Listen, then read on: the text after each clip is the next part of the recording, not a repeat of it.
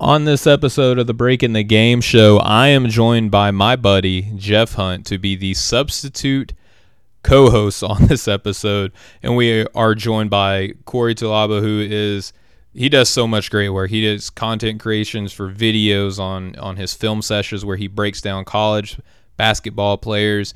He has his own magazine, The Hardwood Herald. He has three or four different podcasts that we're going to talk about here on the show. It's one of the best shows I've had the privilege to do, and I just appreciate you guys so much for tuning in. We'll be right back after this break.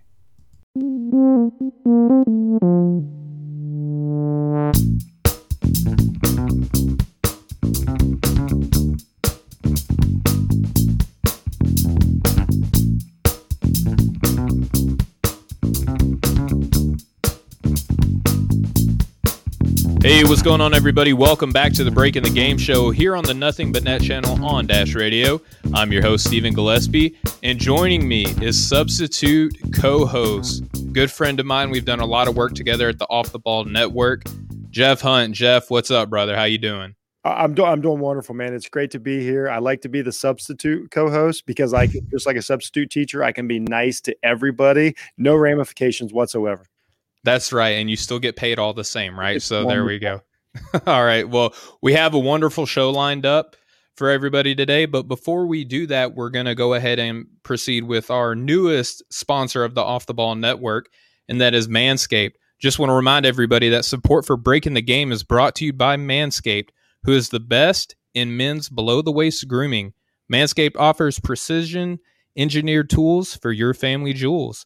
They obsess over their technology developments to provide you the best tools for your grooming experience. Manscaped is trusted by over 2 million men worldwide.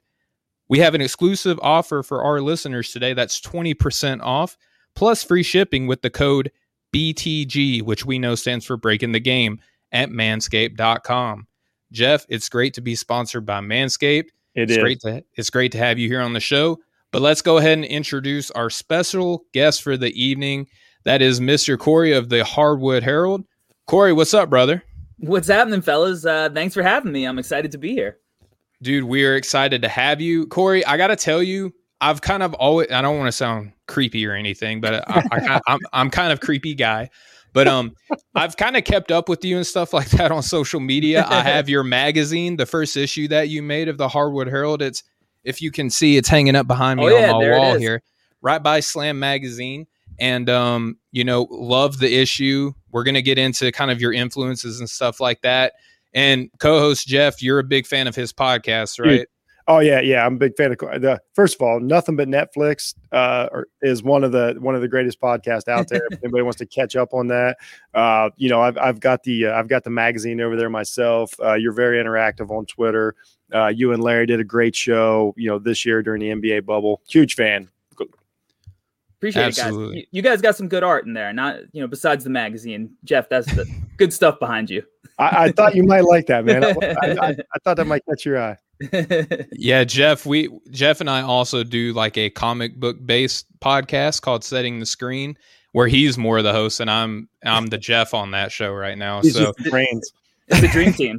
It's a dream team. We and we're glad that we got you together, man, because you have a lot of great stuff going on with with the Hardwood Herald with all of your shows. You create a lot of content too, like your film sesh videos are really informative. But before we get into talking more about that, I want to ask you just about like your your sports fan experience, kind of where you're from, how you grew up, and just kind of I want to understand what has influenced you to get you where you are today. I know that you're taking more and more big steps, but before you get big time, man, I wanted to get you here on the show and, and, and, learn a little bit more about you. Yeah, so I'm from New York. Um, so my fandom, as far as sports goes, is pretty much New York across the board, except for hoops, where I'm a Chicago Bulls fan. Uh, you know, I was born in '86, so that was a good year in New York sports. Uh, Mets won the World Series, Giants won the Super Bowl.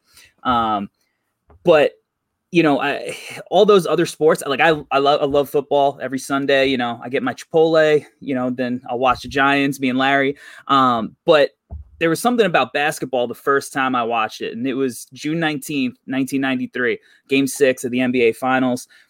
I, I don't know, it just captivated me in a way that I can literally recall where I was. I was like six and a half years old, um, or you know, almost seven years old, and I remember, you know, my grandparents' furniture in the room I watched it. I remember just watching the ending, the fourth quarter of that game, where Michael Jordan scored every single point except for the game winner, and then John Paxson hit the game-winning shot, and uh, I, I thought it was like the coolest thing ever. Um, you know, the the intensity of the game, the celebration at the end of it. And I'm not even gonna lie, I was so just enamored with the game that whoever won that particular game, I, that's who I was gonna rock with. I think so. I was okay. like this close to being a Phoenix Suns fan.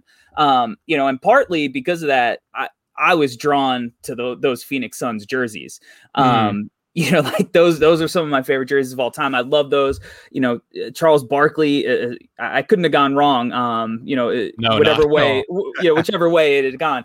Luckily for me, I guess, or unluckily, depending on what time frame uh, of the fandom, the Bulls won, and you know, one of the best teams ever. And you know, it's funny because right after that, the Bull, you know, Jordan retires, right? So Jordan retires. I'm from New York.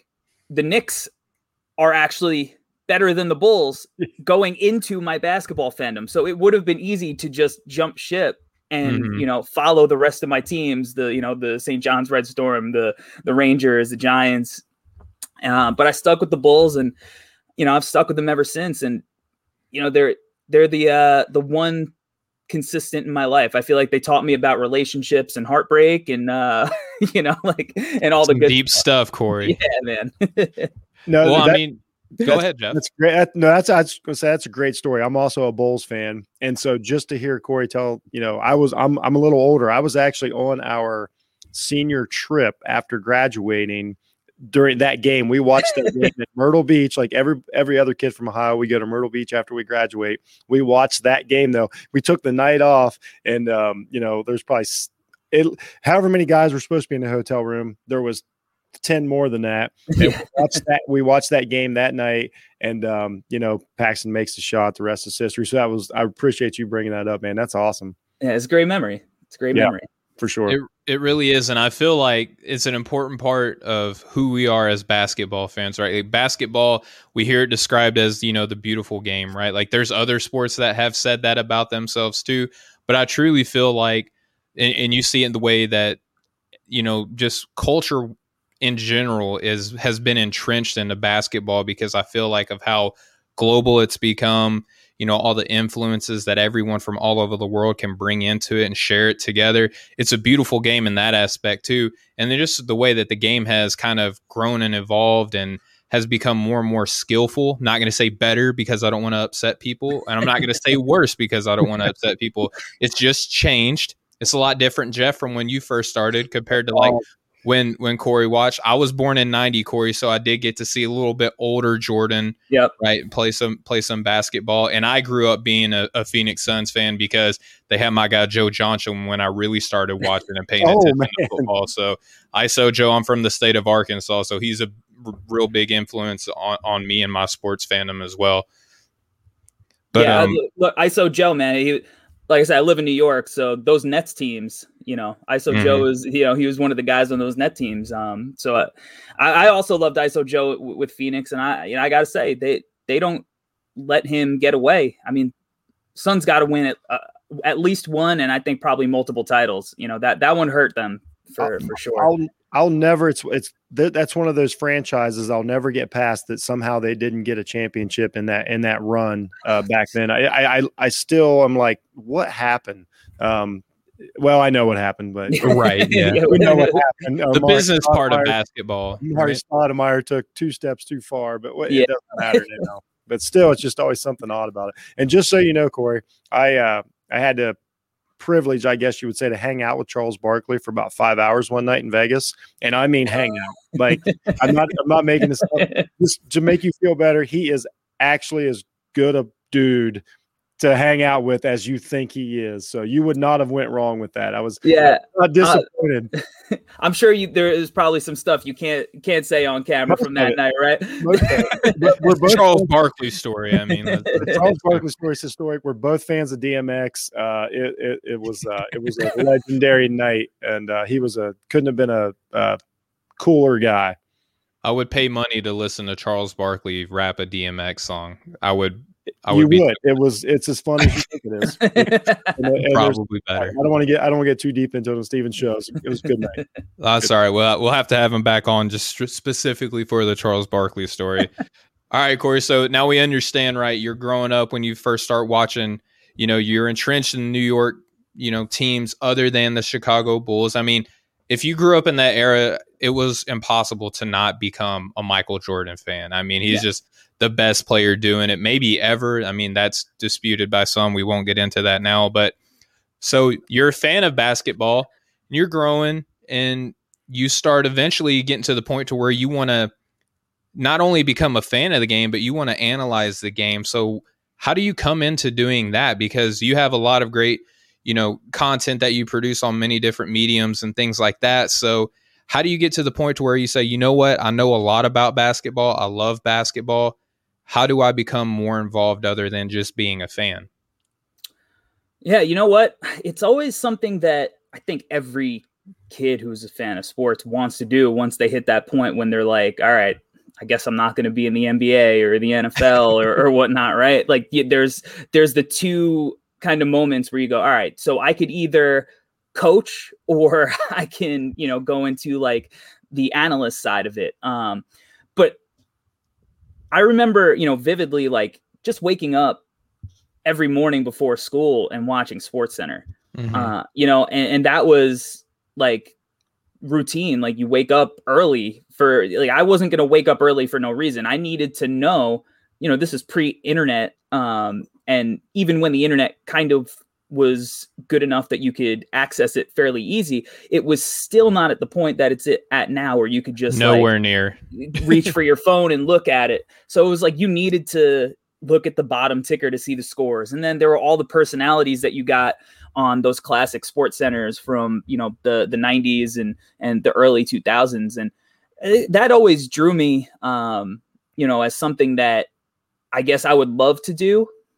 I didn't know if it was like I didn't think that that was ever a possibility. Um, you know, I think the internet has really leveled the playing field a lot. I mean, I think one, I don't think I had very good guidance counselors when I was in high school, um, and you know, they certainly didn't understand the power of the internet. I mean, I think had I kind of understood the power of the internet earlier, which honestly I should have, because I was making like four to five hundred dollars a week on eBay when I was thirteen, selling rap mixtapes. So I should have understood the power of the internet a little bit more. Well, But, uh, about that sometime. Wow.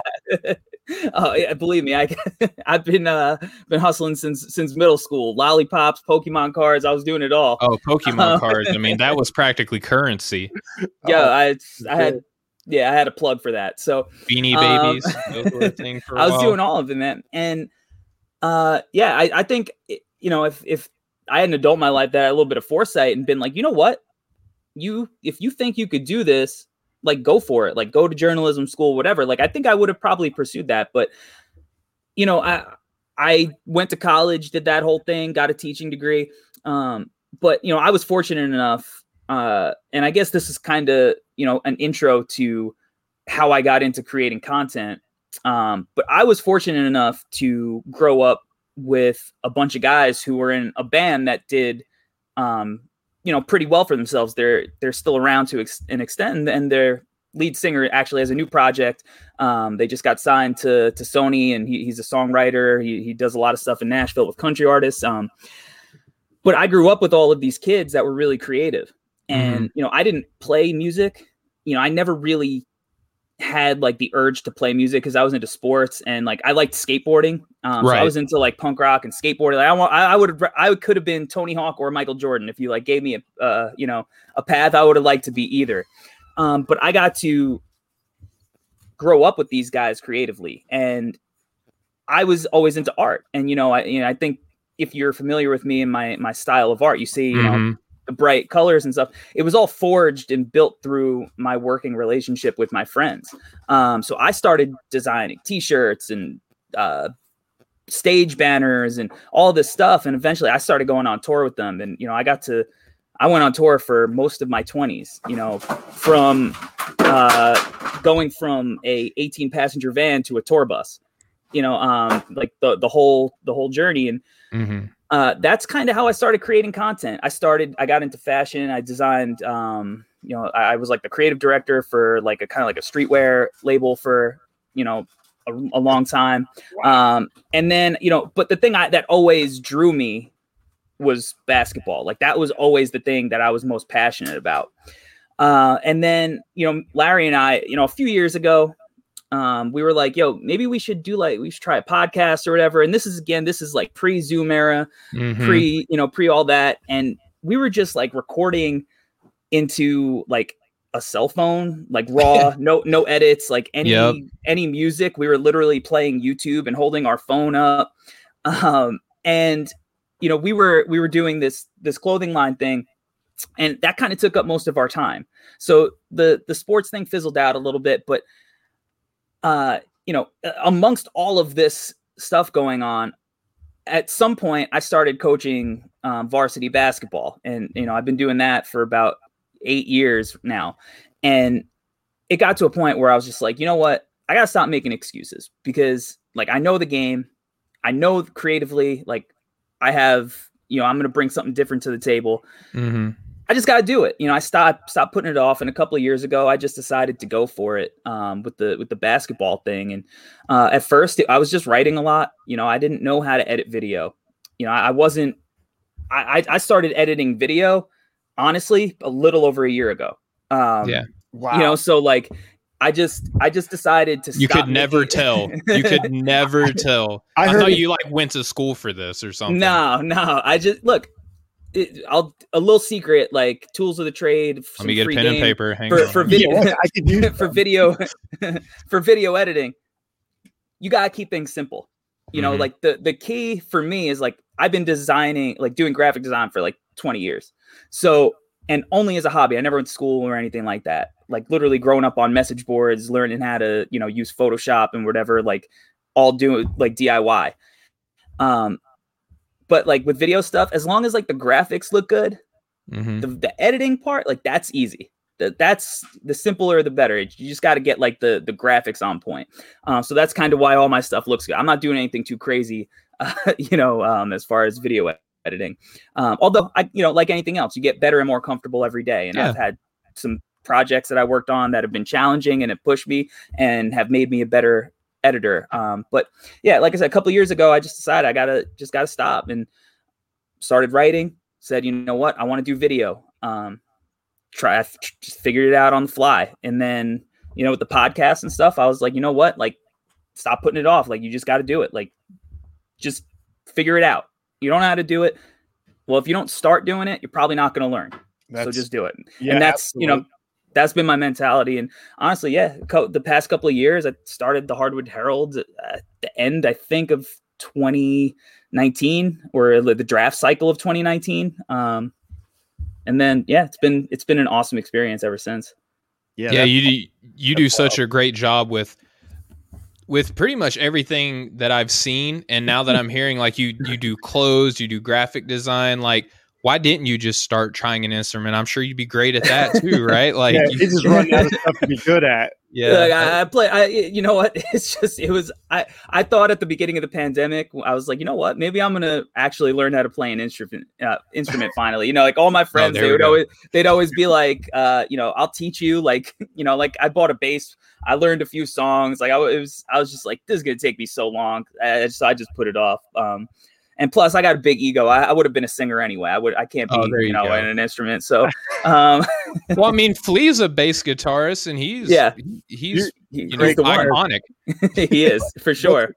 but t- so a couple things that you know you touched on there that is exactly what like you know i i'm a little older than corey. I i was born 10 years before that. So i grew up through you know the uh the 80s and uh corey a lot of his graphics really touch into the um you know the nba jam kind of thing the- Mhm. that style and that's what drew me to it like is literally the graphics i saw it and i'm like me and this guy got something in common like whatever he's whatever he's selling, I'm buying. So it's really cool to you know to hear him talk about it and like the creation of like, yeah, that's how he got me.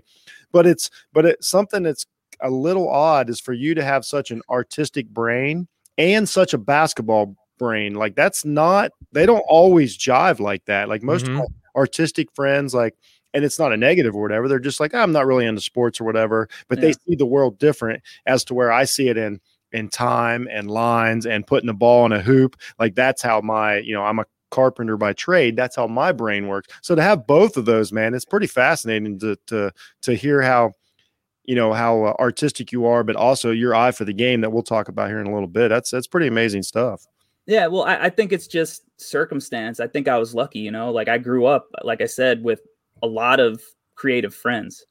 You know, I, I grew up with guys that like uh, we to- we toured the world. We've gone to different countries. You know, they're playing sold out shows to people that you know I can't understand what they're saying, uh, and they have that same creative mind. And I got to hang out with them, but then I would go to basketball practice. You know, so I got to hang out with everybody, and you know, I, it's definitely helped shape me a lot in my perspective on the world. You know, the the things that I'm into, the kind of realizing you could be into so many different things. You don't have to just be into one thing. Um, and you can be good at multiple things. And sometimes those skills overlap and, and those skills help you because all of my style, like you said, you know, NBA jam, all like literally I'm just taking my style. I think it's what differentiates me where you look at a lot of design in in the sports realm and it's it's clean it's Yep. it's very crisp everybody's trying to kind of get that espn look That's Mhm. me. um, you know, which and for me, I'm just taking what I liked about growing up as like a kid of the 90s or you know to one of the biggest creative influences i have is back to the future it's you know my favorite movie ever Okay. um so and punk rock and, and the, the things that i was doing for these bands you know bright colors in your face Mhm. things that you notice from a distance um and just meshing the worlds together but again it's circumstance you know i, I could have you know i met these kids working a job when I, I was working security i mean i'm no, I shouldn't. I shouldn't have been security. You know, they they just stuck. They just stuck me out there to make sure kids weren't but you sneaking in. confidence. You know, Yeah. I, I met these kids because I worked at a go karting place that was putting on punk rock shows. This is great. It's just circumstance, you know. It's it's serendipity. So uh, if I don't go that direction, I don't know if I have the same design chops because that gave me a reason to extend beyond just making forum signatures on the computer. Then I was actually doing it for a purpose, you know, and you you, you work at something long enough, you know, you get pretty good at it. To, to me, what you're describing as like everything you're describing, you're kind of describing hip hop to me. Like if you mm-hmm. if you listen, if you the history of hip hop, you're kind of describing that. Like you don't have to pick and choose. Like you start meshing things together and and ideas and colors and and and things like that. And like that's how it sounds like. Like that's how my mind I see hip hop, and that's kind of how I grew up. You know, in a totally different area in in rural Ohio. I was the opposite. You know, you know what I mean? Like Yeah. I, I didn't have enough culture, but then when you start blending the country and the uh, and the things like that, and then you start, you know, then I, you know, we play basketball like that was it's a it's in in the area I grew up, it's a religion, and it's mm-hmm. still the same connection. And then you you just talk to more people and more people and blending. So it's like it's it's really cool to hear you describe the development, you know. of- yeah. Well, well, of look, hip hop and and punk rock share so many similarities. Yeah, like- you know, yeah, like the, the origins of them, the you know the like fu like doing Yep. things my way, like Yep. telling telling a story of where I came from. You're coming from two different places, but uh, and that's why you know, like for me, I loved hip hop too. I'm from New York. Like I grew up, you know, Oh. listening to hip hop. The first records I bought were Nirvana and uh, the Wu Tang Clan. Like I bought There those you go. together. You know, like perfect. So I as a How come kid, they couldn't collaborate? You know, like, I I mean,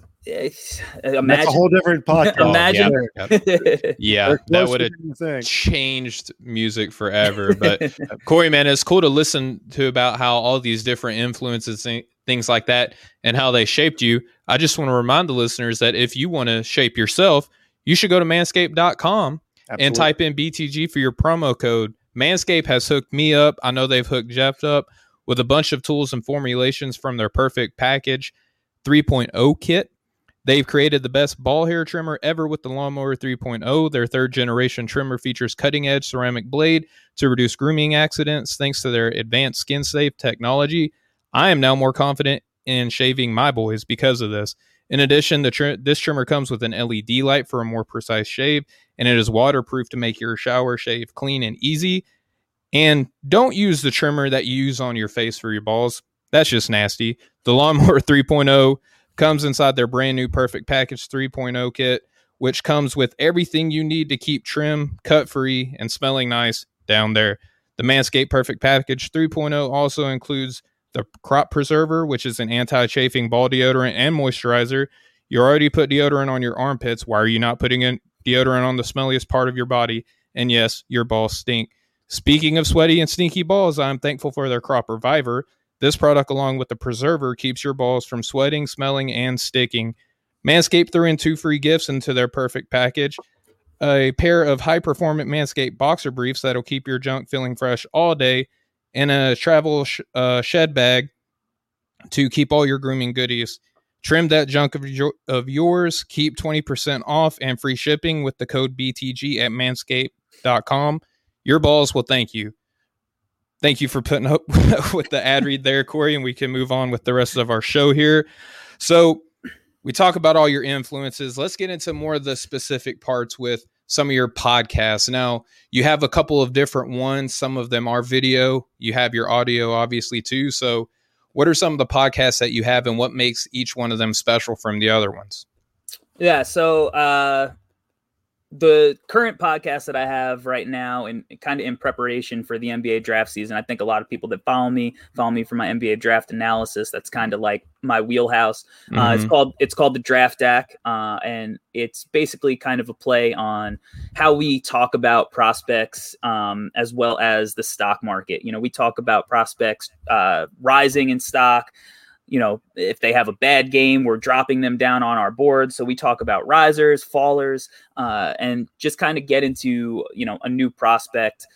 You know, try to get into a new prospect every week, really in depth. So if you don't have time to visually uh, get a feel on a prospect, you know, you can listen on your ride to work, whatever, and still kind of be prepared for the draft. And with March Madness coming up, uh, I think we're going to get some good content out of that. Uh, we also do uh, nothing but Netflix. We've kind of taken a little bit of break. I kind of, I'm, I'm trying to rework it a little bit. Uh, Jeff misses make, nothing make but Netflix. Better. Yeah, yeah, nothing but Netflix. No, nothing but Netflix might be my crowning achievement as far as naming something. Um, it's a uh, basketball movie rewatch podcast. Um, kind of self-explanatory. I, I was, again, we did about eight episodes uh, during the pandemic. We're gonna bring it back oh. eventually, and uh, yeah, it, we're, gonna, we're, we're gonna make it. We're yeah, we're gonna make it better. We're gonna make it better than than before, which it was it was solid before. It was solid before, but we're gonna Very make it better before. Um, and then uh, I'm launching actually probably this maybe this weekend, maybe this week. Ooh, we're gonna record the first episode. Um, you know, uh, Jeff, you mentioned NBA Jam, so uh, we're gonna do a show called NBA Jam Sesh, and we were doing it kind of as like a live show slash you know, kind of podcast. And we're going to change the format. We're going to make it more of like a, a 10 to 15 minute web show. Um, so it, it'll be more formatted, segmented. Uh, we won't do it live, but it'll be kind of more pleasing visually with cutaways and graphics and, and all that stuff. And instead of, you know, kind of talking like really big picture, uh, we're mm-hmm. going to kind of condense it and, and kind of focus on, you know, a few different things in, uh, hopefully where we could kind of get into the nitty gritty of it uh, a little deeper. Uh, so I, I think that covers it all. Sometimes I feel like my mind's all over the place. I got so much go- stuff going on. I, I you forget. do, man. but uh, yeah, that's and as far as like podcasts and stuff, that's you know that's where uh, that stuff's at. You know, and then obviously my main thing that that people know me for is the film sesh uh, mm-hmm. NBA draft prospect breakdowns on on my YouTube channel. Yeah, yeah. So you do the film sesh, and yeah. you also do so that film session includes rookies, but it also talks about current NBA players and things like that too, right? So yeah, every now and then, yeah. Every now and then, right? That's yeah. not your most frequent one, but I, have seen I've seen a little bit of that. So between both of those, I love your video breakdowns that you do of these. And I remember when I got the mag, and it just so happens to be you put out this mag as I was just starting to get into podcasting and analyzing draft prospects and stuff like that too. And so I, you know, I'm reading through your mags about how you feel about all these different prospects, and I'm like, I'm a Wiseman guy. I, am not that big on Anthony Edwards. I'm not that big on Ball. So I'm just like, okay, if I can if I can bounce at least some of these ideas, and I'm thinking a little bit like Corey, I know that I'm doing okay as far as the mag goes, right? So what I when I looked at this mag, it was just a beautiful work of art, Corey. And when I, as I'm hearing you tell me about your background and stuff like that, all I can think about is just like you know the bright colors that you were talking about. I just close my eyes and picture the mag, uh, in in about your skateboarding influences, and I'm like a lot of the the things in this mag. I kind of remember of older skateboarding magazines, like going back and looking at those, right? Because Tony Hawk was big in the you know late '80s, early '90s, and continued to go on into the early 2000s. So I'm looking at all of these things in this magazine, and it totally correlates with everything that you're telling me on your background, man. And it it's it's so neat just to see all those influences culminate into a beautiful work of it's literally art but it's also informative. Yeah, yeah, you kept it true to yourself, and that's that's the important thing. Like I like when I got it, I was like, yeah, this is the this is the guy that like I know from the podcast and stuff. So you succeeded like um incredibly right there. Yeah, it's it's, it's super. That was my draft bible. Like that was my draft bible because uh, the one thing I'll say about Corey, like if you you know go watch his videos and everything and his analysis, which it's crazy. We're we're talking about all the art and everything, but his we'll get into it. His breakdown of players and yes. stuff is like it, it it's scientific, like real world stuff. And um, he doesn't he doesn't go for clickbait. You know what I mean? He doesn't just mm-hmm. say somebody's terrible and then hoping he gets you know a million clicks on it whether the guy is or not. Like it's a genuine assessment of these players, and I I learned to trust it, and uh, it went it went pretty well. So. Um, yeah, it's really cool. The, the, magazine was awesome, man. I appreciate it. I got to get mine signed next time, though.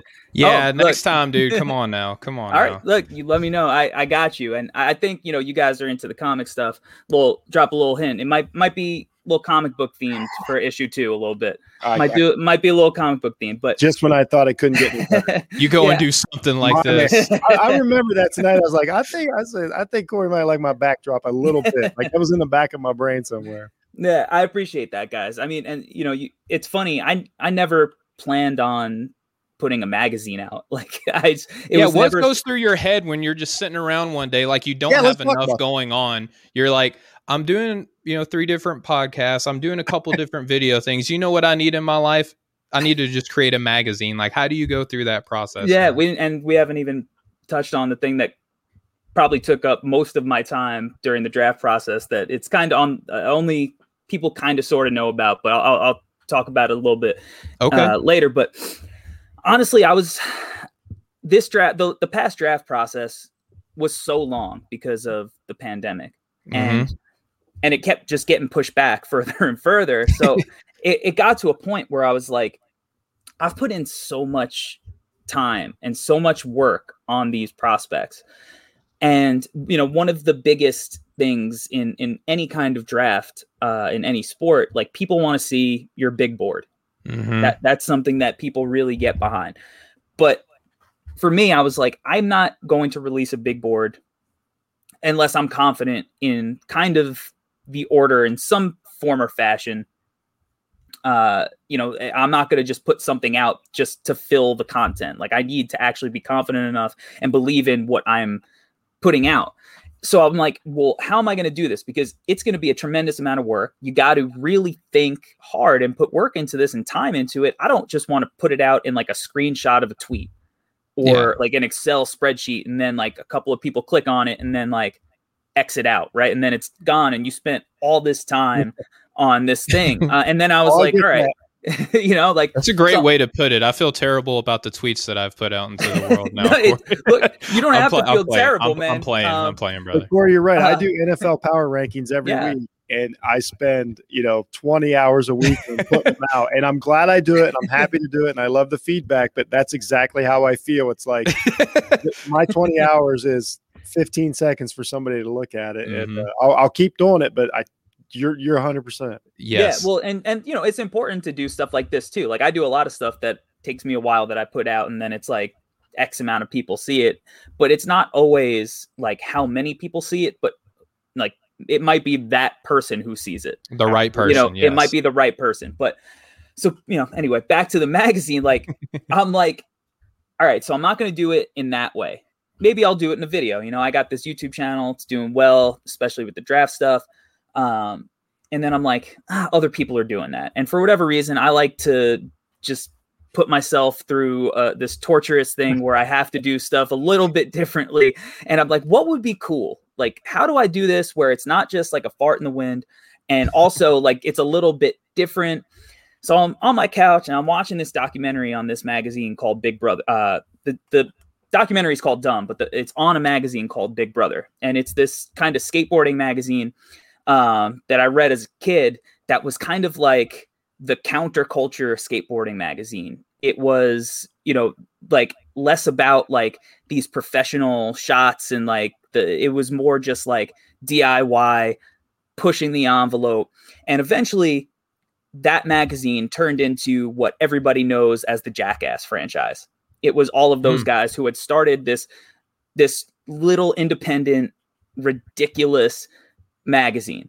And so I'm watching it and I just I'm on my couch and I'm like, maybe I should do a magazine. and then I go literally did just yeah. And then I go, no, that's crazy. I, I don't know how to do a magazine. And then I, I just I sh- turned that idea off in my in my brain, and then the next day I'm kind of like, maybe I should, and I'm like, but how am I going to do it? So I start really like, all right, like I, I don't want to put a magazine out and not have like enough content that would like like I need to fill it up with content. So I started reaching out to some people, seeing if they wanted to, you know, work on this with me. And luckily enough, you know, and it's what's so great about the internet, you build this community up mm-hmm.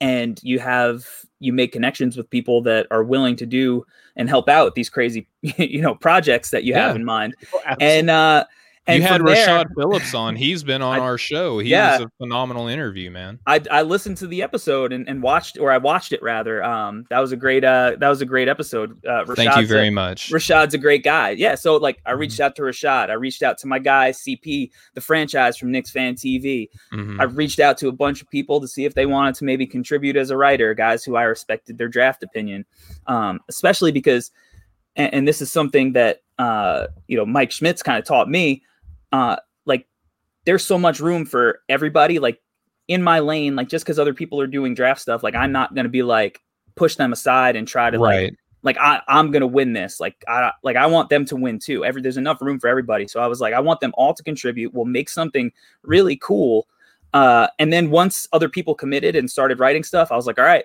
well now like now i have to do it because i got i got these other people to do this thing. And i researched how to get it printed and all that stuff and and eventually it happened. And and i had i honestly didn't think anybody was going to buy it now and it didn't even matter to me. I was just mm-hmm. like i want to do this because it's going to be cool it's different and if nobody else sees it i know that like i did it it's and your I, own, man. Like yeah. that's your that's yours. It's yeah, mine, and we totally you know, yeah. and and I pulled you know from all my influences from the skateboarding magazines, from Nickelodeon, from NBA Jam, from uh, all of the the punk rock bands and the the hip hop magazines that I listened, uh, I read, and like just WWF the magazine growing up, like you mm-hmm. know, and oh, then and then obviously like Sports Illustrated and and Slam and all the other like the basketball influences, and I I melded it. I made it my own. I put it out, and you know, I I didn't even know if it, I thought it maybe it's going to be a one time thing, and um, it turns out like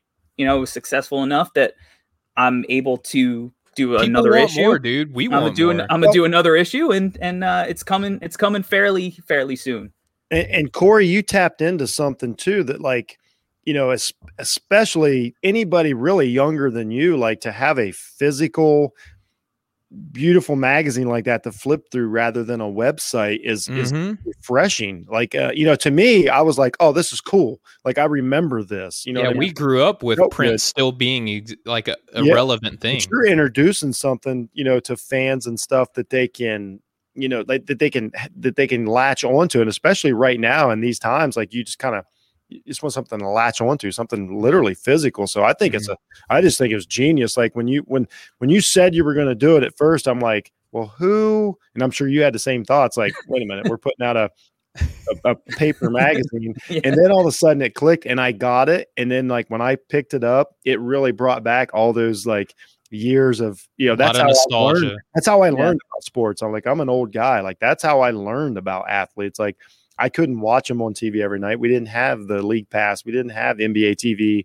And so this is how we learned and built these legends. And then you put that out there. I, I thought I just think it was a really genius move, and I I hope it works out like huge for you. Really, I, I have yeah. zero doubt that it's going to blow up. Oh yeah, I'm not. I, have, I don't doubt yeah, it. Yeah, yeah, I know. Yeah, I I appreciate it. I'm glad that it got a good response. Um, you know, because it was something that you know I put a lot of time, a lot of effort into, but I did it because I know that like if I'm putting something out, it's not f- like as much as it's for me, it's not for me. Like I want mm-hmm. other people to actually get value out of it. It's not like a vanity project.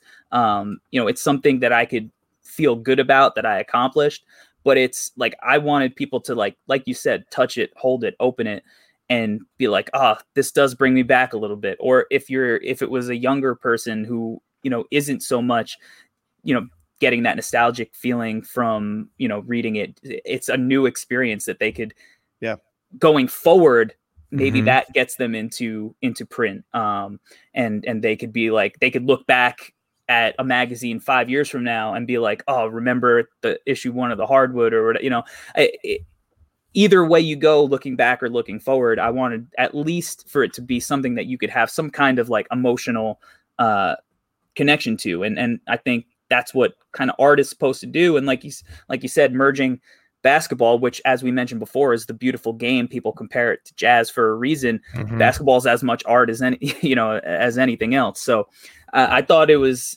uh, once I had the idea in my head, I you know I, I thought it was crazy, but I, I couldn't get it out, and and now here we are. You know, the second issue, it's going to be oh, NBA themed. Um, uh, before we dropped, you know, our, our draft issue in in a few months, but it's this one's going to be. I'm excited about it um, because when you do something independently, you don't have anybody telling you what to do. There are no rules, you know. So so I did one thing for issue one and now i'm like you know what I, again i get this silly idea i'm like what if i do this thing and i'm it's gonna it's gonna look a little different feel a little different um but it's gonna be the same vibes uh ultimately uh because it's coming from a lot of you know the same creatives uh contributing some new some new people writing some new stuff. And it's it's gonna the art is gonna be really fun for this one. Yeah i just love the idea of coloring outside the lines like even the lines that you not that you really put them on the self, but maybe it, when you put out one issue, maybe it sets forth like some sort of expectation where issue two comes out. We're like, okay, like we know a little bit about how Corey does his thing, and like the from what it sounds like, you're going to be like, nah, y'all think y'all know, y'all have no idea. you know, I'm going to color outside of the own lines that y'all put yeah. on me, and yeah, to me, that's punk rock right there. You know, yeah, yeah it's a great point. It's uh, and, and you, you're, I mean, you're getting a piece of you. I mean, you're putting yourself into this, and that's that's what somebody's getting.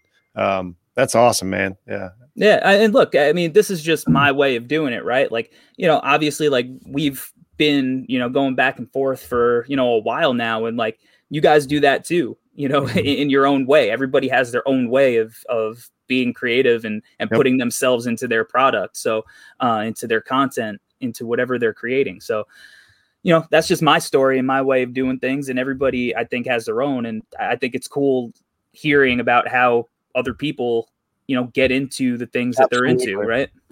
Yeah, no, no doubt about it. So, Corey, now that we're we know a little bit about your influences and how you've come about realizing these dreams, you know, this, these machinations that you have in your mind, and actually, you know, bearing them to fruition. And like Jeff, you pointed this out earlier. We've talked about so much of the art aspect because I think that's where I lack the most. So that's what has attracted me more to it, oh, which is absolutely, which is so weird because one would think that I would be drawn more to the analytical side. That's because that's that's where I am, right in my lane. But really, it was the opposite effect. So I want to kind of get your idea when you evaluate these these draft prospects what skills do you look for in a player that you think is going to translate from a college game or an international game to the pros? Yeah, I mean, I think it it kind of depends on the prospect and the tier of the prospects in. Uh, you know, if if you're talking about a guy who's a top three pick, I need to see some of the same qualities in that player that matches up with the direction that the game is going and people that are kind of having success already doing similar things. Uh, if I'm looking at guys maybe in the middle of the draft, I'm I don't care if they average 20 points a game in college because mm-hmm. they may not have that same role in the pros. So, yeah. okay, you scored 20 points a game in college. Um, are you going to be able to shoot spot up jumpers and be okay with it? Are you uh, going to be able to just defend? Or do you need the ball in your hands? You had the ball in your hands in college, but it might not be that way. So, can you adjust? And I think if you have a game that kind of matches that, then I could feel confident that that's where I can slot you. And then, you know, it depends. Like at the at the end of the draft, it's like you got two different kind of profiles. You have that older player who is just going to be solid and contribute right away. And like mm-hmm. if maybe if you're one of the better teams, that's kind of the the move that you're going for. Or it could be that it's the player who's really raw with a lot of athletic tools but doesn't yet know how to play the game. And maybe you're just taking a shot in the dark. So it really depends at what part of the draft. Um, but I'm just looking for things that are translatable to the NBA. And I think one of the things that helps me in that is that I really don't like college basketball. Like yeah. I, you know, I don't really watch it live. Uh, I'm an NBA guy. I like NBA. I like pro hoops. So mm-hmm. when I mm-hmm. watch college games, I really don't care about the storyline. I don't care about the rivalry of the school. Like the only school I really have any kind of affinity towards is either St. John's because most of my family went there. It was like some of the first basketball games I went to live, and it's like nostalgic. Uh, sure. Or Vill- or Villanova because I went to Villanova basketball camp growing up every summer. Uh, otherwise, I don't really have like an affinity towards schools, um, storylines, conferences. Like it is what it is. Mm-hmm. and it makes it easy for me to just look at a player and be like, you know, other people might be like, this player is killing it. He's gonna, they're gonna be this great prospect, and then I look at it and I'm like, well, he doesn't look like the NBA players that I see in my head. Mm-hmm. Uh, and sometimes, and sometimes like they don't need to. Like sometimes they're one of ones, and and there's nobody to match them up with. But in that case, I, st- I still want to see like, all right, well, what is their primary position? Are they a ball handler? Are they going to be able to guard out on the perimeter? Can they, you know, how do they read the game? How do they process? There, so there's a lot that goes in, and um, I, I, think it differs for each prospect and and where I think they should be slotted. But I, I try to keep it a, uh, to as much of a what is this player going to be in the NBA? And that's kind of the first thing I look for. Like, like, eh, do they have NBA skills, and and are they okay with the skills that they have, or do the, you know that, that that's kind of how I, I attack it to just to start. I got to tell you, Corey, you answered about four follow up questions that I had.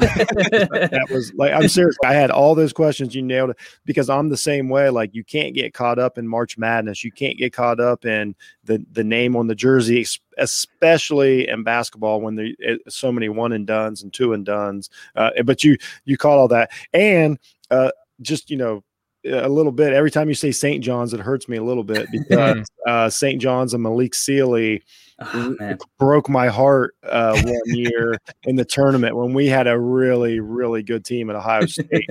So, but I also missed them. I missed the Big East. We won't, we won't yeah. get into that. So, like you touched on about all eight questions I had.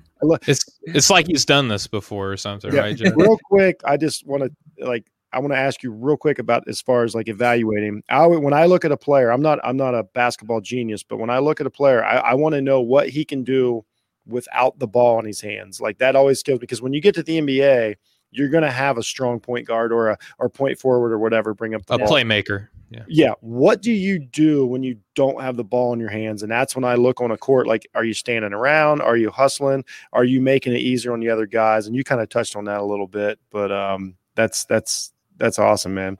Yeah, I think that's important. Like you said, you look at look if you go to the Lakers and you're you know a primary ball handler in college, guess what? You're no longer a primary ball handler. So exactly. can you hit shots and spot up? Do you know how to, like you said, move off ball? Can you cut? Are you going to do the dirty work? Are you going to set screens? Um, uh, you know, all of those things. And because the NBA is the best of the best, you know, and and the role that you play you might be playing with a guy who plays your position because teams, you know, maybe they their philosophy is draft best player available. Yeah. Well, well, what are you going to do? Like, look at Mo Bamba. Mo Bamba went sixth in the draft, and he's yeah. stuck behind Nick Vucevic, man. Like, so what are you going to do that's different? You know, you you, you grow up, you, you you're this highly touted prospect. You're on Ballislife, and the slam covers as high school kids. You're getting your AAU games broadcasted on ESPN now. Like, uh, and when I was a kid, you if you were in high school, you got your game broadcasted on TV.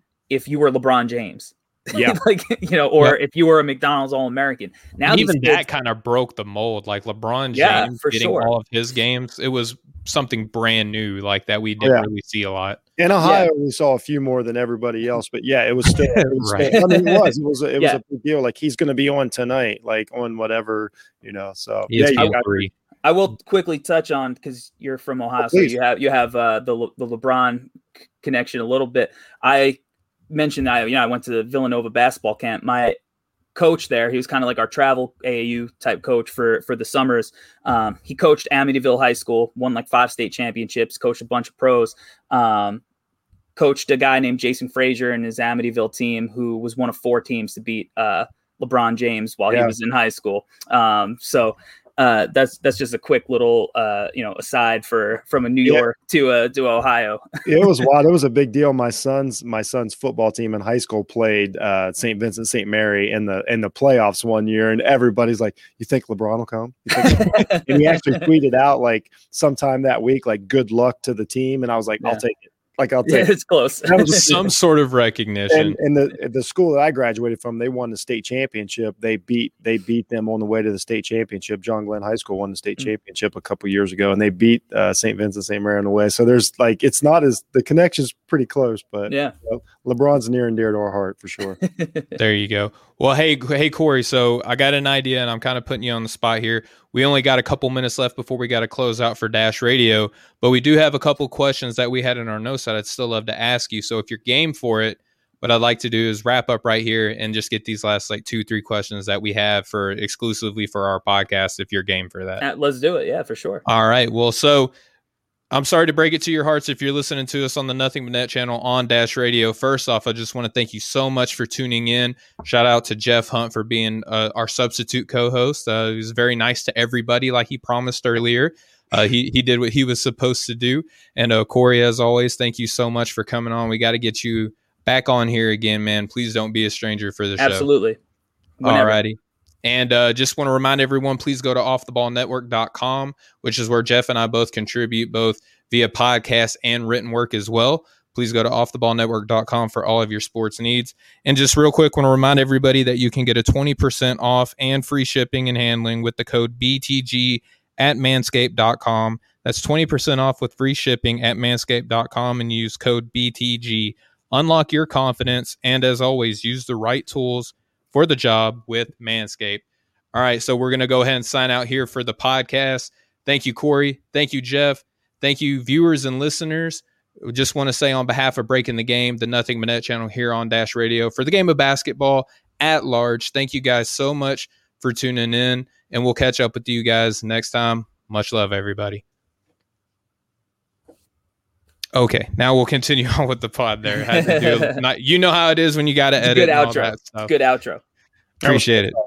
I appreciate it. So, Corey, we'll continue on. If everyone listening here on the podcast, thank you for hanging around. I promise we're not going to keep anyone much, much longer, but I, I got to know some of this other stuff, man. So, Oh yeah, you don't want to miss this stuff. right. So, um, we just talked about what do you think makes a player successful going pro.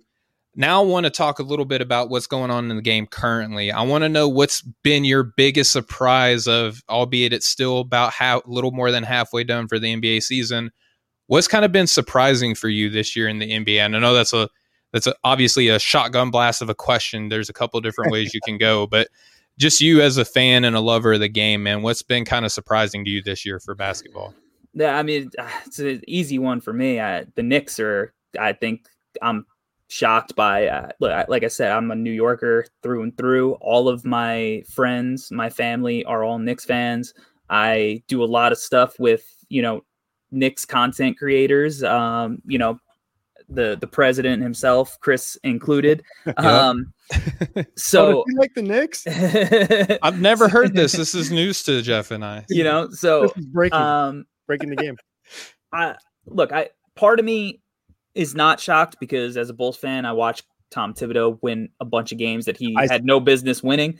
So that like it, it makes sense, but there's been so much bad and just like it's just bad energy with the Knicks for so long where Mhm. like the fans are so passionate, but it's just like I don't know, there's no hope. Like when there is, it's like mm, you know, just like it's Mhm. there and, and it's in droves.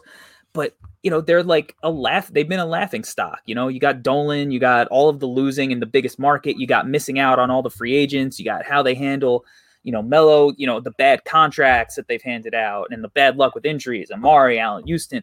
So, like, when they have a positive season, it's just strange. Um, you know, because it's been far, you know, few and far between. You know, you had a couple of really good Melo years.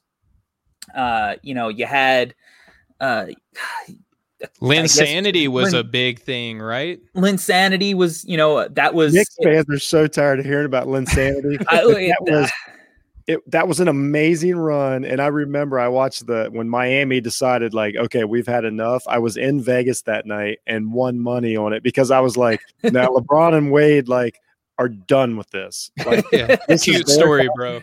Yeah, this is their time. They they tortured that young man. I listened to an interview with him the other day, and he even admitted it. He's like, they were taking turns on punishing me that night. So it, it it seems like something like like the story you'd see on Disney Plus. It doesn't even seem like it's a real thing. It's.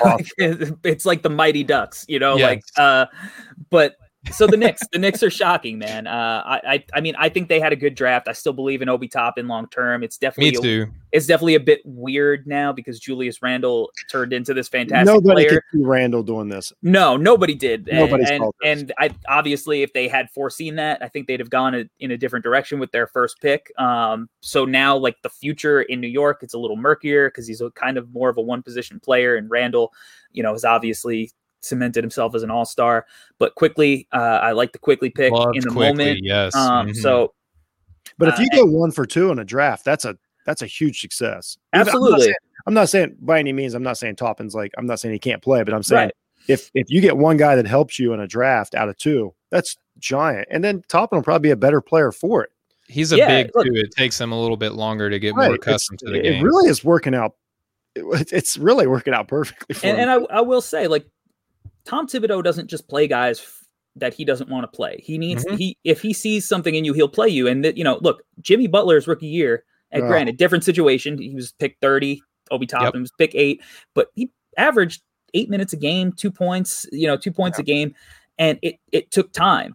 Um and he was similarly playing behind an all-star in Luol Deng Yep. you know and you Yes. had and he eventually started playing more and more and more. And eventually it was like boom jimmy butler's on the mat um, so patience is not a bad thing with with some of these draft picks and i understand when you're picking in the top 10 you don't always want to be patient but sometimes you have to because of circumstance and if obi's picking Yeah. things up from julius randle and his story of you know he was this highly touted pick too who didn't find his way until 2021 Yeah. then then he'll be better for it in the long run. Um, And I think he has that kind of mentality, and and playing for Thibodeau, he'll teach him and and definitely get the most out of him. And I always like Thibodeau with these kind of guys who are considered like the one way players, Randle, Carlos Boozer, like he'll find Yep. a way to make Obi Toppin into a player. I mean, And, and Kyle Korver was tolerable on defense. No, those- Yeah. the those Thibodeau years, like me and Corey know, like they were a little frustrating because I think there is something to the way he wore the guys down.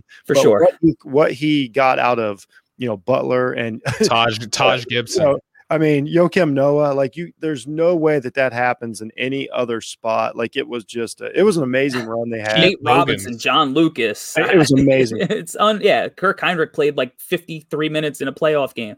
Y'all Uh, had my guy Ronnie Brewer on the Ronnie team, Brewer, yeah, I yeah, absolutely. And if it, you know, if not for the Heat team, we know, but I remember Jimmy Butler, young Jimmy Butler, torturing LeBron. Like LeBron, Going like LeBron hated playing him. I remember the first Melo game. too. Yep. Yeah, yeah. I remember the first game of uh, it was probably like what twelve or thirteen when Bulls took the first game of the series. We knew they weren't winning the series, Right. but still, like they took that first game It was because an important just game. Bug the heck out of him. It, um, so I, I hope that he's learned a little bit, and so he doesn't do that to this Knicks team, and he gets the you know the most out of them. Yeah. Uh, it's it's been it's been fun to watch. I'm glad it's working out for him. Yeah, I'm happy. You know, I I I, all my like I said, all my friends and my family are, are Knicks fans, so I don't want to Mine see are them now. upset and sad. You know, like yeah, You're the only Bulls fan at the uh, couch coach. Coach, come on now, couch Couch coach. Live's Yeah. Yeah, we actually did the we actually did the Bulls podcast last year. yeah, And it's crazy because, like you mentioned, Corey, we have so many Knicks fans on our on our network now, and I. I've heard about Knicks fans, but They're it's one thing to hear about them than it is to experience them. Yeah. And I mean, it's crazy how the high- Julius. It's crazy how Julius Randle went from being last season the most hated Knicks player probably ever to now he's their favorite. Now they're like he's an MVP. Put him as an MVP. Yeah. it's awesome. Like I say, that's coming from a high state fan. Like uh, we're nuts, and like they're they're for when it comes to NBA basketball, they're, they're on a different level. I had They're- no idea. they're a passionate bunch, and and yeah, as, there you as go. a- That's a good word. as an as an impartial member of the New York community, I will say, like, look, the Nets have three superstars. You know, Mhm. three guys who have are at the top of their game. Probably, you know, one of the few favorites for the title. They're they're not the Knicks in New York. Yeah. They just aren't. They just aren't. They're- Um, they're just so, different. You know, they're they're a team that plays in New York. They're Yeah. they're not a they're not a New York team. Um, that's They're not, how not New people feel York, yeah. about them. You know, they're so it, the Knicks are a culture Oh, um, without as a far as basketball goes in New York. and and I kind of miss it. Like I grew up through the years when they were really good, and I I absolutely despise them. I still to this day can't stand the sight of John Starks as a yeah. when, oh my god, when he was on the Bulls, that was like, it's I I can't even. I'm like, okay, he had one dunk. He had one dunk right. yeah, right. compared to six championships, but you know, Anthony Mason, you know, it's six eight. Like, oh, he's the best power forward like ever. Like, well, no, I just wrote a story about it, Corey, about like why people can't get past '90s basketball, and I was like, no, I watched it. Like, it was a great time, but it's it's totally different. yeah, but, um, it's a different thing. Then, but then I it was learned how to- WWF compared to WWE now. Like Exactly. that's- And that's a I've, good I've learned to miss the Knicks though because that was even the Knicks Miami, the Knicks uh, Bulls, Pacers. the Knicks Pacers series were great. All that time was great. Detroit. I want them to be. I want them to be good enough that I start rooting against them again. That's how Yeah. good I want them. Like Linsanity, I was like, I, this needs to stop. Yeah, I, that, that's good for the sport. It's good for the sport. yeah, absolutely, absolutely. Yeah, they, they have a powerful fan base and they invoke so many emotions on non Knick fans as well. So it's good for the game of basketball, right? So, Corey, your biggest surprise, the New York Knicks. I, I think that a lot of people would echo that same sentiment, but prob- there's probably New York fans that are like, we knew it, you know, like it was Yeah. going to happen eventually. yeah, no doubt. So, no until, doubt. Until they lose, then it's like I knew it. Yep. I See. I I told you. was over. Fire Thibs. No, anyway, I'm, I'm not going to go down this route. I'm not going to go down this route. Um, Corey, who are your favorites to match up in the finals this year? And then ultimately, who do you think walks away the champion? Uh, well, hopefully for my wallet's sake, it's the Brooklyn Nets. Um, but because I got them at like plus Okay. seven hundred before the season started. Um, but uh, it's really tough. I, I think the Lakers are going to come out of the West Uh, un- until proven otherwise. I mean, LeBron is still LeBron. Obviously, weird year. Anthony Davis is hurt. Uh, Yeah. You know, who knows what their health will look like. Uh, so, uh, but I'll stick with them. I think they're the where the money would be at. Uh, I just can't. The the Nets are good, man. They're they Yeah. got three guys that I, they mesh well together because KD as as you know say what you want about him, the burner, the you know how how emotional he could be on the Yeah. internet and whatnot. He is a superstar, unlike most, because he could be for six minutes just kind of being the Chris Bosh of that big three, and Yep. then out of nowhere he's the LeBron, Wow, And that's a great could- way to put it, man. And, and You you, know- nailed it. and he could be he's just like. Uh, he could he's can't uh he he just do whatever he wants you know uh, on the court and and he's selfless enough to do to take a backseat, knowing that like Kyrie might want a big shot. Harden's going to want to take the ball and and run point guard and he's cool with just kind of playing on the sideline. But when it's go time give him the rock and there is nobody better at getting the shot. Um so I, you know I understand the defensive concerns. We'll see what happens you know with the buyout market um because certainly you know you would hope that you have a big man, especially if you are going to have to deal with Anthony Davis at some point, and you Yeah. really don't want Kevin Durant on, you know, coming off an Achilles injury to have to deal with that by himself. Uh, but I, I just think that they have overwhelming talent, and And I, yeah, I could see Philly giving them issues uh, Yep. if Embiid's healthy for sure. Uh, I think Philly could, is going to give they would give the Lakers issues as well. I think if you know looking at them from a Lakers perspective, there's probably nobody you want to guard LeBron more than Ben Simmons, and and there's nobody who's going to probably keep AD in check more than Joel Embiid, right? So I, I think that would be interesting, and and if Embiid is definitely going to be overwhelming for Brooklyn if if that matchup happens, but at the end of the day, Harden, Kyrie, Durant is that's a lot to to game plan for. Could I ask? Could I ask a couple real quick questions, Stephen, if you don't mind? That's yeah. Since I got my man on here. First of all, Corey, like I, I really do. You're an excellent uh, talent talent evaluator. So, that. as at this point in the season, which what rookie do you feel like personally you were Mm. most right about? Like Right about. it doesn't matter whether you had him picked at 12 or 13 or 1. Who do you look who do you watch and you're like just just like just you just gloat. You're like I knew it. I knew it. I knew it. I knew it. Somebody's got to stand out. Oh, I got I got one. I got one. the rookie I feel most right about. Oh man. Uh I guess it could be negative too. Like just just whether Which you, one makes you Correct. feel like a proud dad? Yeah, you're- you're like I knew it. I don't know if I uh, let's see. I'm trying to think. I I got I got to I'd have to pull up the list to to look. I I mean I think I'm I think I feel confident about Wiseman. Uh yeah, Okay, no, no, like that's- Wiseman a you know, a lot. lot yeah. of people, a lot of people were like, "No, this isn't going to work." you know I I I think one of the things um you know I had him first which was definitely controversial um but I you I, helped you I helped wrote- me feel confident in I, my I actually did too, and then I, I, I've been saying it, and I'm like, I got to be wrong about this, and then finally Corey said it, and I'm like, okay, I might not be wrong about that's this. all I need. yeah a- and I really, I'm sure.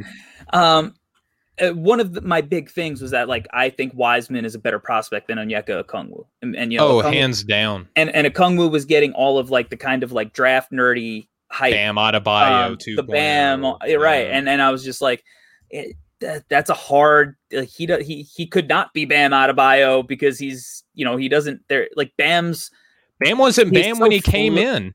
but, but even then like i was i i got it like i wasn't like on twitter um talking about the draft in his draft but like i was on like the real gm message board so i got like the post like bam was my guy for the bulls that year.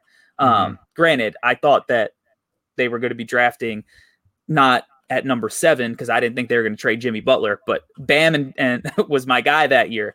Um so i wanted to pair bam with jimmy uh, Uh, That was a yeah, on the, on the eventually. Bulls. yeah, eventually it happened. that but- offseason was a kick in the Chuckies. It sure I- was. it it just everything fell apart for me. I'm like, what is happening right I, now? just, I was like, "There's no way, whatever." It happened. I'm past. yep, Zach LaVine's right. awesome. Zach Right, LaVine's he's awesome. great. So, um, There's a big surprise for me. That he's probably my biggest surprise this year. I'm like, I didn't know that this kid had that next step. Um, Yeah. really happy.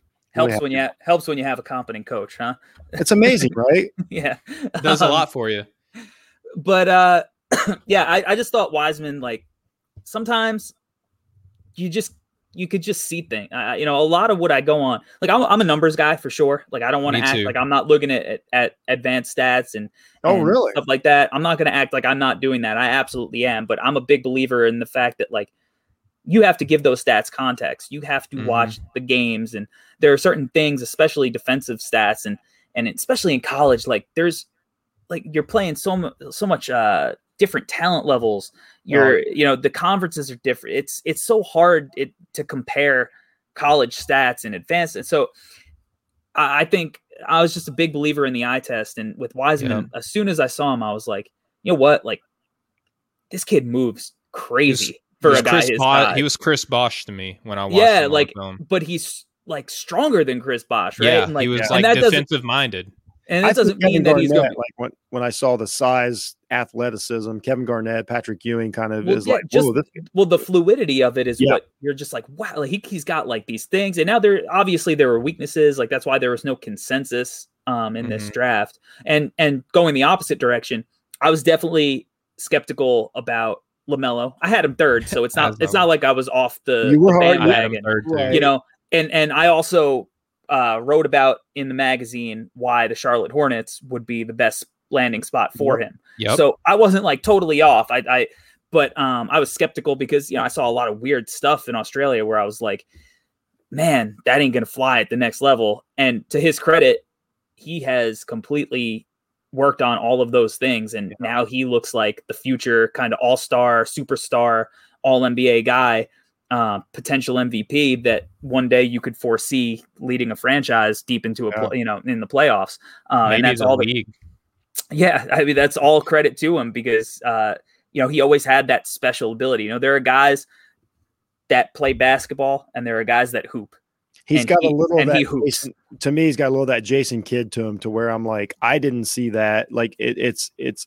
I don't know how like to explain it. You guys, you know, we both love, we all love basketball. Corey's talked about it it's it's almost like you're born with this gift that you see the court different. Yes. It doesn't make any sense to me. It made more sense like when when guys like literally learned how to play basketball on the blacktop. You know, now yeah. it's pretty much AAU and stuff. That now yep. the shooting and everything is way better. Like there's a ton of things that are better, but he's got this like this sense that I didn't know if young players still had just because they've been coached from minute one, and um, it just there's a feel to him that's it's been really it's been yeah, really cool to watch. It's innate, but that's part yeah. of like like you said, like AAU, everything is structured. It's yeah. like uh, you play everybody plays this certain way. And he was so non-traditional with the way he grew up and his play style, and exactly, from high yeah. school to Lithuania to Australia to now the pros. That like he developed. He looks like you said, like he's on the blacktop. He looks like a pickup player. Yeah. In the best way possible. Right. Now. It, it could have gone the opposite direction. You know, I always said like he could be like the Trae Young Luka hybrid Yep. Or he could be Jamal Crawford and Jason Williams, and he has been, he has been, he has been. The, I love the, Jason Williams so much. I love him too. I yep. love Jamal Crawford. Jamal Crawford's one of my favorite players of all time. I, he oh, played man. for almost twenty years. Mm-hmm. I used mm-hmm. to stay up, like I said, I'm from New York. Uh, before League Pass was around, I have to, you know, I used to. The only time I got to watch the Bulls was on uh, you know MSG network for the yep. with the Knicks or the Yes network for the Nets. And like I would literally just oh. want to watch Jamal Crawford. And yeah. so like I love like I love Jason Williams. I love yep. Jamal Crawford, two of my favorite players to watch ever, the best highlight tapes ever. But there was a reason that they had the careers that they did. And they, right. they were long, they were successful in the grand scheme of things, but it they didn't necessarily fulfill the potential that they had as an as difference makers. Yeah, they weren't top was, shelf. Yeah, and that was a potential outcome for LaMelo, and he has gone the other way, and now he looks like it's, he could be Luka, and and that's something that was an outcome for him, and that's why I couldn't drop him that far. No matter, you know, I watched every single game. I did two breakdowns on him, yep. and the way I saw it, I was like, he has the potential to be this guy that you can't game plan for because he's going to see things that you don't. Um, or he's got this potential to be like a guy that's going to be just good enough to not get you to the next step because he he needs the ball. Um, so eh, he's to his credit, he looks like the the first guy, and and that's awesome. That, so real, I, I, love it. Real, real, quick question because me and you are kind of on the same page of like I don't put a lot in college basketball. I love to watch the tournament, and I'm mm-hmm. I, I won't I, as as a game I can watch it, but like I don't put a ton of stock in it. Do, where do you see? What would you recommend a high school player right now? Would you recommend he goes and plays overseas for a year, or would you recommend he goes to Duke? well, a, well is Duke is hang on is is did I miss something? Is Duke in the tournament this year? Team, I'm sorry, a better yeah. team. like Arkansas, uh, Arkansas is a three seed right now. I just want to point that out. Okay, or Arkansas, Arkansas, or or, or Australia, Corey. Um, well, it's working out for Moses Moody. Uh, but yes you know what? To me, from the I I just finished watching my Jalen Green and Jonathan Kuminga film. I love uh, the film that you've been putting and, out in the highlights and, and the breakdown. And, yeah, and and I had I had a I've already I already knew their game pretty well. I, I mm-hmm. did a, a, breakdown for uh, Jalen Green for preseason of his FIBA play and his high school AAU stuff.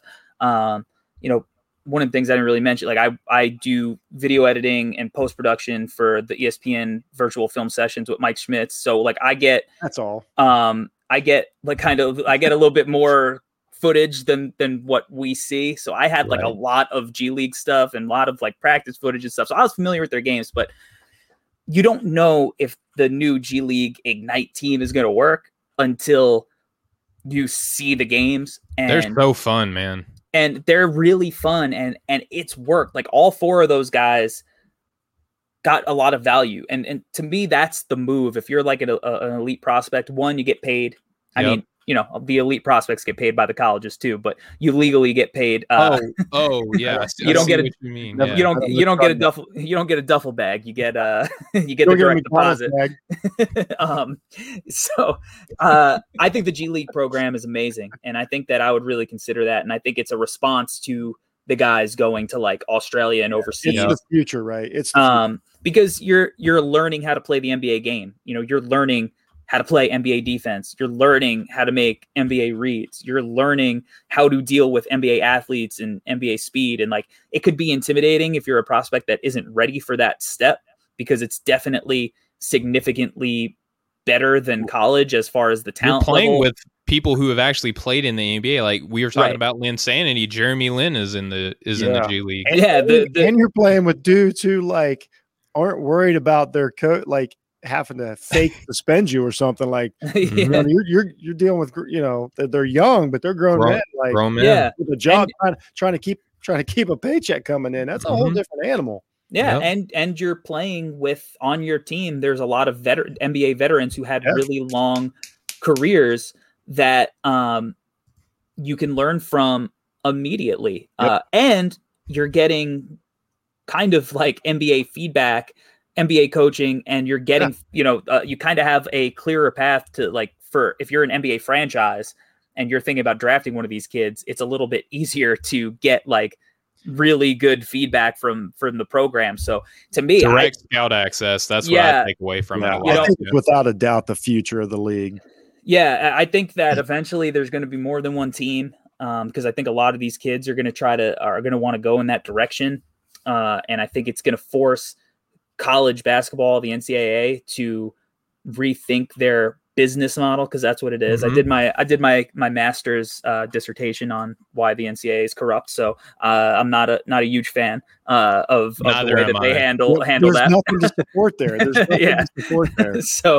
uh, I we think get it's a gonna, free education. Go go on Yeah, somewhere great. with that. Go on somewhere with that. um so yeah so I, I think that that's the route that you're going to see a lot of kids going and i think that it's not going to always go as smooth as, it went for this circumstance. You know there are going to be guys who struggle with it for mm-hmm. sure and maybe and maybe it hurts their stock a little bit. But you know you see the different like lamelo it it it didn't hurt his stock he was a top three pick Yep. but but RJ Hampton went to Australia and he got picked in the 20s and he's a kid that if he went to college he probably is at the least a lottery pick. So, you know, no I'm matter still what high on him, by the way. I, I still think Hampton's got some game in the he's pros. got he's got some uh ath- he's athletic boy. Like Yes. he, and he's he's in a good program in Denver there where he could be brought along slowly and develop and and Mhm. play with a guy like Jokic who makes literally everybody better. Yes, sir. So uh oh yeah eh, no there's no route that is guaranteed for any prospect No. I think you have to look inward and, and do a little bit of self-reflection as a prospect and, and s- kind of find the best situation for you because you don't have to go to a duke you know you could be steph curry and go to davidson um, you know, Right. or you could be Jalen Green and Jonathan Kuminga and go to the G League Ignite. You could be RJ Hampton and LaMelo and go to Australia. You have all these routes. You could be Brandon Jennings and and you know go overseas. Um, you know when he He went be Luka overseas. Doncic and be, you know, Spain MVP out of Yeah, nowhere. well. just- but that's a little harder. But, yeah. But I think what's important is that the more options, the the better. That's Yes. that's what's important. Is like you you got to get the control out of the hands of like like I remember the famous story uh, when my when Michael Beasley went to Kansas State to play. for oh goodness. Huggins. The first time he ever stepped on campus was his first day of school, and then you got to get. And as soon as the tournament was over, was he was gone? I'm like that. We got to get the one and done thing has to be gone. Like that's just. I, I don't want to have a whole podcast about it, but Yeah. that part's just got to go. It's ridiculous. It it's just a it's a charade. It's a charade, right? Like these guys aren't total. student. They're not student athletes. So Nope. why even pretend that they well, they are? don't even have to really go to school, especially basketball, because Yeah. of the way that it's set up. Like it's they, they literally just have to show up and you know play the season and then leave. Nothing else matters. It's it's ridiculous the only people it makes money for is the you know networks announcers. Anyway, we know we know all that. I'm saying, basically the point is the more options the better, and you can start. I think you you're you're helping talent that might have got lost in the shuffle, and mm-hmm. you're weeding out talent. It's it's sad that these guys lose money, but it weeds out talent that you know you might it might have cost you 30 million dollars to find out that a guy couldn't play you mm-hmm. know mm-hmm. so it it benefits everybody yeah, yeah, creating more fair options that's what it's about. But corey man i just now now we're officially going to say goodbye um, for, for, the time being or see you later rather. Yeah but, see you um, later.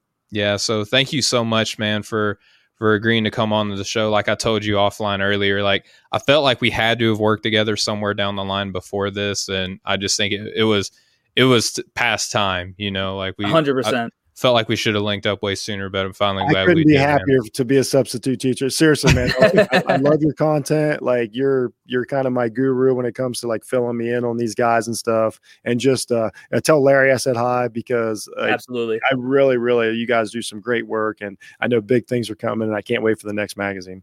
I appreciate that, guys. And likewise, um, you know, I'm I'm tuning in. Uh, you know, I see you guys go live. I'm I'm popping it up for sure. Uh, and uh, I'm happy that we finally got to to do this for real instead of you know just going back and forth on uh, on Twitter and whatnot. So uh, this has been a lot of fun. And again, I appreciate you guys having me. Absolutely. All right, man. Well, you're you're a real one, man. You're a true gem, and can't wait to link up with you down the line. And we'll be I'll be creeping on your timeline. All right, brother. You have a good one. We'll talk soon. All right. As to you guys. All right.